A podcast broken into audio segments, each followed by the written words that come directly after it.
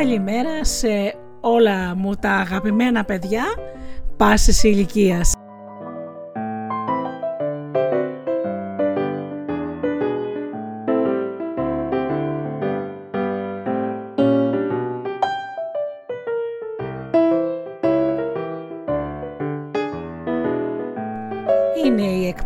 Εκπομπή Φωτεινά Καλημεράκια με τη Γεωργία και την Αγγελή Γεωργία στο μικρόφωνο. Καλημέρες γλυκές με παραμύθια, μύθους, τραγούδια, ποίηματα και γενικά οτιδήποτε μπορεί να σας κάνει χαρούμενους για ένα πρωινό όμορφο για να πάρετε μαζί σας όλη τη μέρα ένα καλό μήνυμα.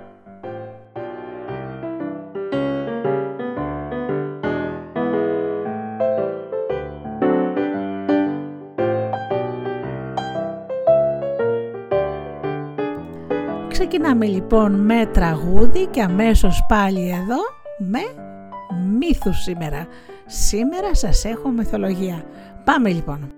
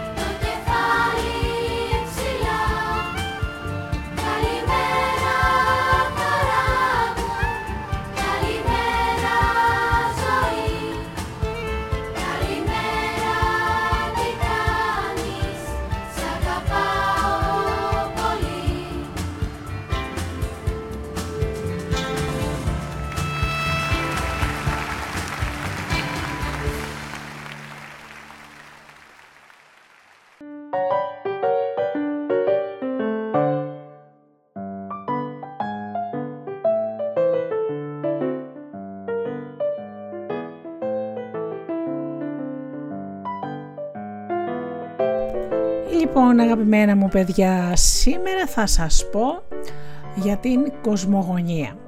Στην αρχαία Ελλάδα κοσμογονία ε, έχουμε μύθους για το πώς έγινε ο κόσμος, έτσι.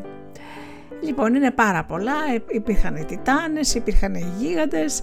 Πώς ήταν λοιπόν ο κόσμος, τι πιστεύουν οι αρχαίοι Έλληνες για το πώς δημιουργήθηκε ο κόσμος. Πάμε πρώτα λοιπόν να πούμε για το χάος. Το χάος ήταν πριν τη δημιουργία του κόσμου. Ήταν μια πρωτογενή κατάσταση από το οποίο γεννήθηκε το έρευος και η νύχτα. Έρευος σημαίνει σκοτάδι που γέννησαν κατόπιν τον εθέρα και την ημέρα. Μαζί με τον έρωτα και την γέα είναι ένα από τα τρία αρχαίγωνα σημεία. Συμβολίζει το άπειρο που περιέχει εν σπέρματι όλα όσα θα αποτελέσουν το σύμπαν. Ο Αναξαγόρας έλεγε ότι ο νους διακόσμησε το χάος. Συμβολίζει επίσης τον αρχαίγωνο χώρο στον οποίο κινείται η ψυχή πριν να ενσαρκωθεί. Λανθασμένα κατέληξε να σημαίνει το μεγάλο κενό, την άβυσο και μεταφορικά τη σύγχυση και την αταξία.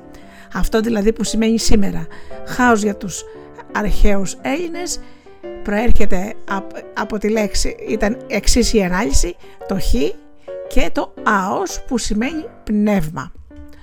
Πάμε λοιπόν για τη γέα, δηλαδή για τη γη. Η θεά της αρχαίας ελληνικής μυθολογίας είναι η θεοποίηση της γης. Σύμφωνα λοιπόν με τη θεογονία του, του Ισιώδου, δημιουργήθηκε ευθύς αμέσως μετά το χάος και ταυτόχρονα με τον ουρανό, του οποίου υπήρξε αδελφή και σύζυγος και απέκτηξε μαζί του έξι τιτάνες και έξι τιτανίδες, τους γίγαντες, τους τρεις εκατόχειρες, οι γίγαντες δηλαδή που είχαν εκατό χέρια και τρεις κύκλοπες. Σύμφωνα λοιπόν με την παράδοση, ο ουρανός και η γη ήταν κάποτε πολύ κοντά και επειδή ο ουρανός έκανε πολλές απιστίες και απέκτησε παιδιά και με άλλους συζύγους, η γη απομακρύνθηκε και δεχόταν να συναντιέται μαζί του ορισμένες μόνο εποχές. Επειδή ο ουρανός θέλησε να σκοτώσει τα παιδιά που απέκτησε με αυτήν, η γη παρεκκίνησε το γιο της τον Κρόνο στην κοσμογονική ενταρσία εναντίον του πατέρα του. Η γη λατρεύεται σχεδόν σε όλες τις πόλεις της Ελλάδας. Σημαντικό λοιπόν, ακόμα για τη δημιουργία. Ο έρωτας, ο θεός της αγάπης, γιος της Αφροδίτης και του Άρη, ήταν θεός που εκπροσωπούσε την αμοιβία έλξη και ένωση των δύο φίλων. Και δεν αναφέρεται στα ομερικά ποίηματα, Κατά τη θεογονία του Σιώδου πρώτα έγινε το χάος, έπειτα η γέα, η γη δηλαδή, και συγχρόνως εμφανίστηκε ο κάλιστος μεταξύ των αθανάτων θεών. Ο Έρος, αυτός που λύγει τα πάντα, ο οποίος δεμάζει τα στήθη όλων των θεών και των ανθρώπων, το νου και της σοφροσύνη. Ο έρωτας δεν παράγεται από μόνος του, είναι η ελεκτική δύναμη που ενώνει τα πάντα και έτσι παράγεται ζωή. Επίσης πάντα τον ε, ζωγράφιζαν να έχει φτερά στις πλάτες. Και να πούμε τώρα για τους Τιτάνες. Τι ήταν λοιπόν οι Τιτάνες; Ήταν παιδιά του αρχαίγωνου ζεύγους, του ουρανού και της γης. Ήταν έξι στον αριθμό και ονομαζόντουσαν ωκεανός, κάος, κρύος, υπερίωνας, ιαπετός και κρόνος. Οι Τιτάνες είχαν έξι αδελφές με ονόματα Θεία, Ρένα, Θέμης, Μνημοσύνη, Τιθής και Φίβη, οι οποίες ήταν ταυτόχρονα και σύζυγοι των Τιτάνων, οι οποίοι ε, λέγανε ότι ήταν Τιτανίδες ή Ουρανίδες. Πρωταγωνίστηκαν στην επική τετανομαχία και τελικά καταπλακώθηκαν από τους βράχους και οδηγήθηκαν δεμένοι στα Τάρταρα, όπου φρουρούσαν οι εκατόχειρες, οι γίγαντες με τα εκατό χέρια που σας είπα. Τον Δία τον βοήθησαν μερικοί από τους Τιτάνες όπως ο Ωκεανός, ο Προμηθέας, γιος του Ιαπετού, η Θέμης και η Μνημοσύνη. Τη Μνημοσύνη λοιπόν όπως, έχετε, όπως έχετε καταλάβει, τη Μνήμη λοιπόν την είχαν κάνει θεά. Πάμε τώρα για τους Κύκλοπες. Οι Κύκλοπες ήταν παιδιά του ουρανού και της γης και είχαν χαρακτηριστικά την τεράστια σωματική δύναμη, ήταν δύσμορφοι και είχαν ένα και μοναδικό μάτι κυκλικό, στρογγυλό, στη μέση του μετόπου. Σύμφωνα λοιπόν με τον Ισίωδο, οι κύκλοπες ήταν τρεις, ο Βρόντις, ο Στερόπης και ο Άργης. Είχαν ελευθερωθεί με τη βοήθεια του Θεία από τα Τάρταρα στην Τιτανομαχία εναντίον του Χρόνου και μετά έγιναν βοηθοί του Βιφέστου. Χάρισαν δε από ευγνωμοσύνη στο Θεία τη Βροντή, την Αστραπή και τον Κεραυνό. Ήταν όμοιοι στη σωματική διάπλαση, αλλά ήταν πάρα πολύ άγριοι και ζούσαν εκτός νόμου. Ζούσαν σε, σε σπηλιές, όπως ο Πολύφημος που τον συναντήσαμε λοιπόν και στην Οδύσσια. Πάμε τώρα για τον Άτλαντα. Άτλας δηλαδή λεγόταν στα αρχαία, γιος του Ιαπετού και της Κλιμένης και αδερφός του Προμηθέου, του Επιμεθέα και του Μενίτιου. Κατά την τιτανομαχία ιτήθηκε από το Δία και τιμωρήθηκε να βαστάει στους ώμους του τον ουρανό ε, και ήτανε στο ομώνυμο όρος της Αφρικής. Στο όρος αυτό τον βρήκε κάποτε ο Ηρακλής και τον αντικατέστησε προσωρινά σε αυτή την τιμωρία μέχρι να του φέρει τα μήλα των Ασπερίδων. Στη συνέχεια ο Άτλας αρνήθηκε να παραλάβει ξανά τον ουρανό στους ώμους του, όμως ο Ηρακλής με ένα τέχνασμα τον ξεγέλασε και αφού πήρε τα μήλα αναχώρησε. Οι κόρες του Άτλαντα και της Εσπερίδος ήταν οι Ατλαντίδες, οι οποίες καταδιώχθηκαν από Ορίωνα και κατέφυγαν στον Δία που με, τις μεταμόρφωσε σε αστέρια και έγινε ο αστερισμός των πλοιάδων. Και πάμε τώρα και το τελευταίο, ο Εθέρας. Πάλι κάνανε Θεό ένα φυσικό φαινόμενο. Η έκταση και η περιοχή που βρίσκεται πέρα από την ατμόσφαιρα της γης θεωρείται φωτεινή στην οποία πιστεύουν ότι κατοικούσε ο Δίας. Για τους ορφικούς φιλόσοφους ο εθέρας είναι η ψυχή των πάντων από που πηγάζει κάθε ζωή. Ήταν γιος του ερεύους, δηλαδή του σκοταδιού και της νύχτας. Ο εθέρας ερμηναυτικά σημαίνει το λεπτότατο, το θερμό πρώτο φως που γίνεται από μόνο του χωρίς συμμετοχή άλλου. Ο Αριστοφάνης τον παρουσιάζει σαν πατέρα των νεφελών, δηλαδή τα σύννεφα. Ο Αριστοτέλης έδωσε ακόμα πιο επιστημονική ύπαρξη στον εθέρα αποδίδοντας σε αυτόν την κίνηση των αστεριών. Τον θεωρούσε το πέμπτο στοιχείο μαζί με τη γη, τον αέρα, το νερό και τη φωτιά. Ο Πλάτωνας θεωρούσε τον αέρα μια εξέλιξη ψυχής η οποία αποτελούσε την πηγή της κίνησης στο σύμπαν.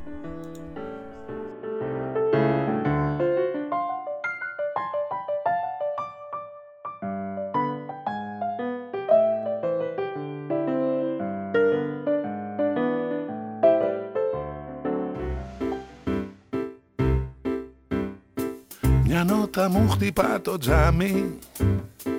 Να ανοίξω με παρακαλεί Και δυο-τρεις έρχονται πιο πίσω Και μου ζητάνε να φτιάξω μουσική.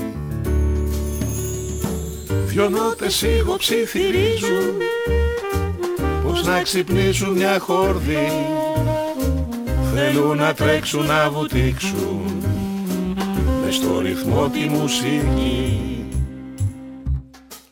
όταν δεν φτιάχνω τραγουδάκια δεν μου περνάει ο καιρός. Σαν να με ζώνουν μυρμηγκάκια και γίνομαι κουραστικός Θέλω παιδί πάντα να μείνω να ζω σε κόσμο μαγικό. Με λίγο μπάσο, λίγο πρίμο να φτιάχνω μουσικό σκοπό Τρεις νότες τώρα μαζευτήκαν και με τραβάν όλες μαζί. Κι εγώ αρχίζω όλο φορά να φτιάχνω πάλι μουσική. Δυο τσέλα και ένα μαντολίνο κλείνουν το μάτι συνεχώς. Θέλουνε λέει να έχουν σολό κι όχι ορχήστρα να είναι απλό. όταν δεν φτιάχνω τραγουδάκια δεν μου περνάει ο καιρός. Σαν να με ζώνουν και γίνομαι κουραστικός. Θέλω παιδί πάντα να μείνω να ζω σε κόσμο μαγικό. Με λίγο μπάσο, λίγο πρίμο να φτιάχνω μουσικοσκοπό Όλα αυτά που λέτε είναι πολύ ωραία. Εμένα όμως από όλα τα αγαθά της ειρήνης μ' αρέσει ένα, τα γλυκά. Πώς μ' αρέσουν τα γλυκά κι όλα τα ζαχαρώτα Σοκολάτες, κουραμπιέδες, παγωτά Ένας λουκουμάς, μελάτος και ζεστός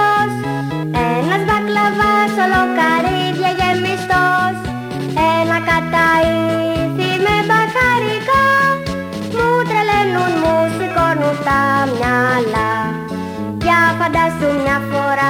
Να χαμπρός μου απλώτα Όλα αυτά που είπα κι άλλα πιο πολλά. Τα μυγαλωτό δεν είναι χωρατό. Και το τριγωνό ψυχή μου τι σου λέει κι αυτό. Σίγουρα ζαχάρο πλαστής θα γεννώ. Και στο μελοβάρελο θα βουτυχτώ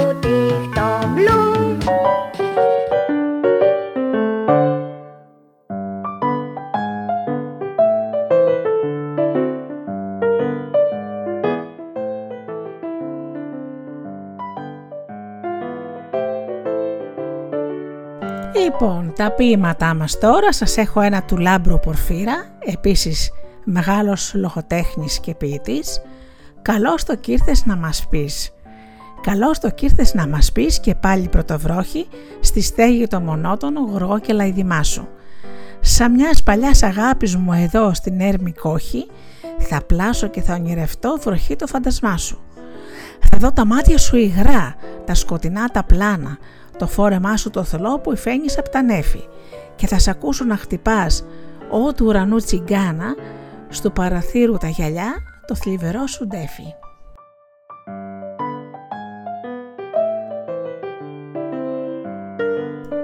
Και θα σας πω και ένα του Μαλακάση που επίσης ήταν τεράστιος λογοτέχνης. Το λένε τα ειδονάκια. Αχ, πως χτυπά καμιά φορά τούτη καρδιά και αναφτερά τώρα στα γεροντάματα. Σαν νιώσ να ξαναχαίρομαι φεγγάρι μέρα στροφεγγιά, δύσες γλυκοχαράματα. Σαν από την τάξη τη μουχλή στο πατρικό μου να γυρνώ και να έχω σκόλη τρίμερη και να είμαι για το γαλατά και για τα θάνατο βουνό, με την πλαγιά την ήρεμη. Και εκεί σαν να με καρτερούν γιδάριδες μου πιστικοί, πρατάρεδες συντρόφοι μου, μάλους να μπαίνω στο λογκά και άλλοι από την άγνωστη κορινά ρίχνουν το πιστρόφι μου. Και ακόμα σαν να είναι έτοιμα τη ρήμη ζήθρα το σφαχτό και το γλυκό το νιώτικο και απάσε πλατινόφεντα το κοκορέτσι το ζεστό και το ρακί το αηλιώτικο. Κι ύστερα σαν να μου κρατούν την καλαμάτα στο χορό βλαχούλες και βλαχόπουλα και εκεί που σχέμε και λιγό και στρίβω και νυχοπατώ να μου φωνάζουν όπουλα. Ω, πώς χτυπά καμιά φορά τούτη καρδιά και αναφτερά και πώς μ' ανάφουν τα αίματα σαν να είμαι εκεί και τραγουδώ με τη φλογέρα συνοδιά στο λένε τα ειδονάκια στα κλεισορέματα.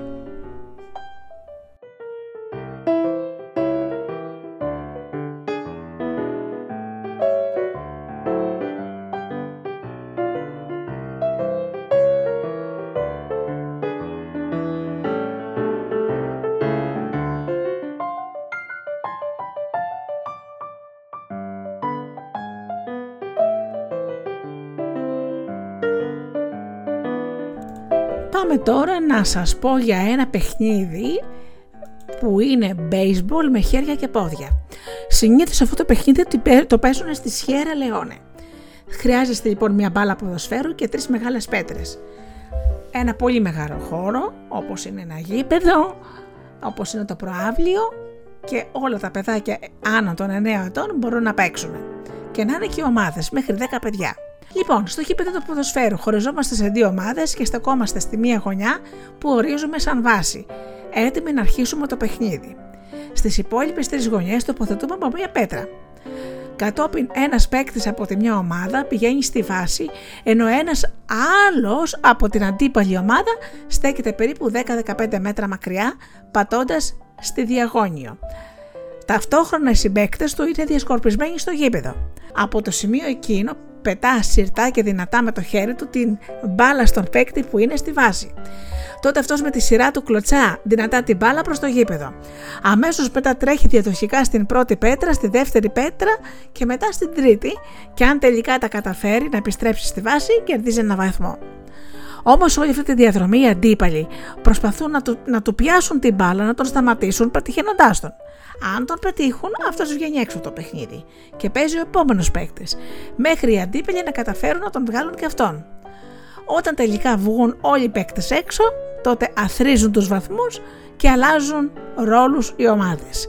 Όποια ομάδα συγκεντρώσει τους περισσότερους πόντους, κερδίζει. Το έχετε δει βέβαια το baseball σε αμερικάνικες ταινίες. Ε, αυτό είναι μία παραλλαγή, έχει πάρα πολύ πλάκα και νομίζω ότι σε ένα γήπεδο θα ήταν καλύτερα να παίξετε αυτό το παιχνίδι.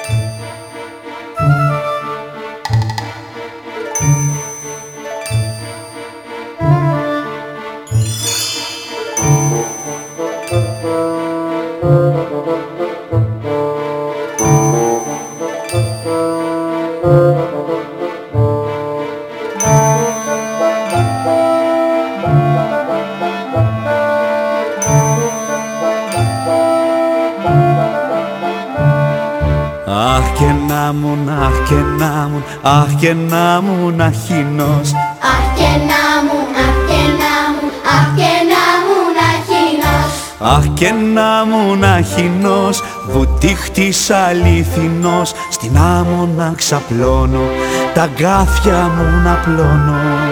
Αχ και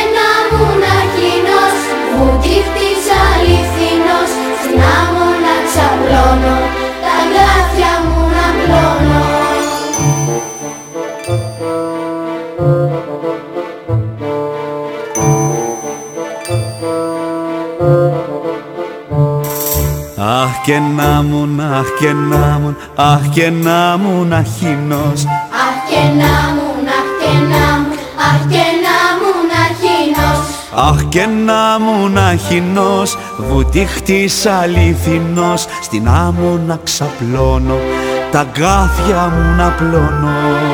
Αχ και